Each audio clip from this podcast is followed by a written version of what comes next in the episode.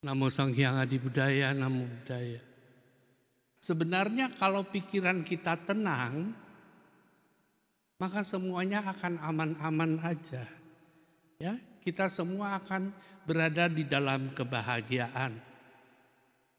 Kalau pikiran itu bergerak, maka aneka ragam konsep akan terbentuk dan tanpa menyadari inti dari permasalahan, pikiran itu sendiri akan membelenggu kita dalam satu lingkaran penderitaan yang tiada akhirnya.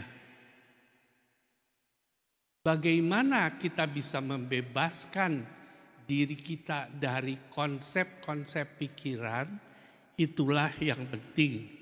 Itulah salah satu ajaran pokok dari Buddha. Pikiran sering terbentuk oleh keterikatan akan pemahaman intelektualitas. Nah, sering kali di dalam kita berpikir ini, jadi kita kadang-kadang suka terperangkap ya. Ini sebaiknya saya berpikir, apa sebaiknya saya tidak berpikir.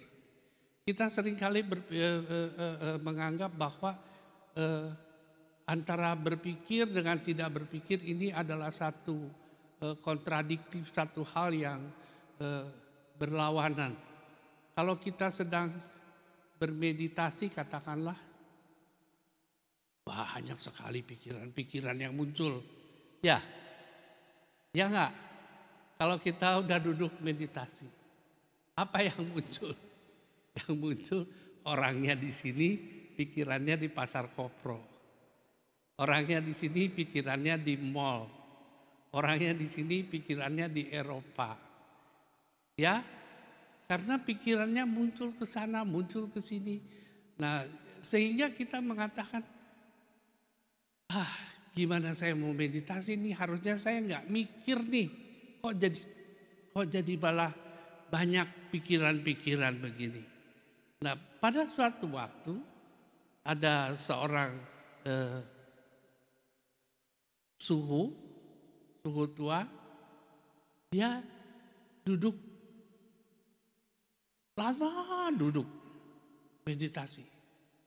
Muridnya nungguin, aduh ini suhu nggak beres-beres. Meditasinya lama banget. Dia duduk aja. Terus dia tanya, udah selesai akhirnya dia tanya, suhu, ya, suhu tuh duduk di sini diem aja kayak batu. Yang dipikirin apa sih? Suhunya berkata, saya sedang memikirkan bagaimana caranya supaya saya nggak usah mikir, supaya saya nggak berpikir. Nah, suhu yang muda ini kesempatan nih, langsung dia tanya ke suhu.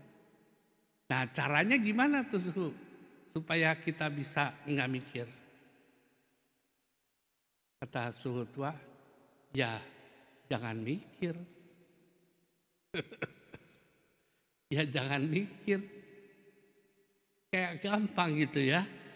Nah memang jadi pikiran itu memang tidak perlu kita cari-cari untuk kita mengendalikan.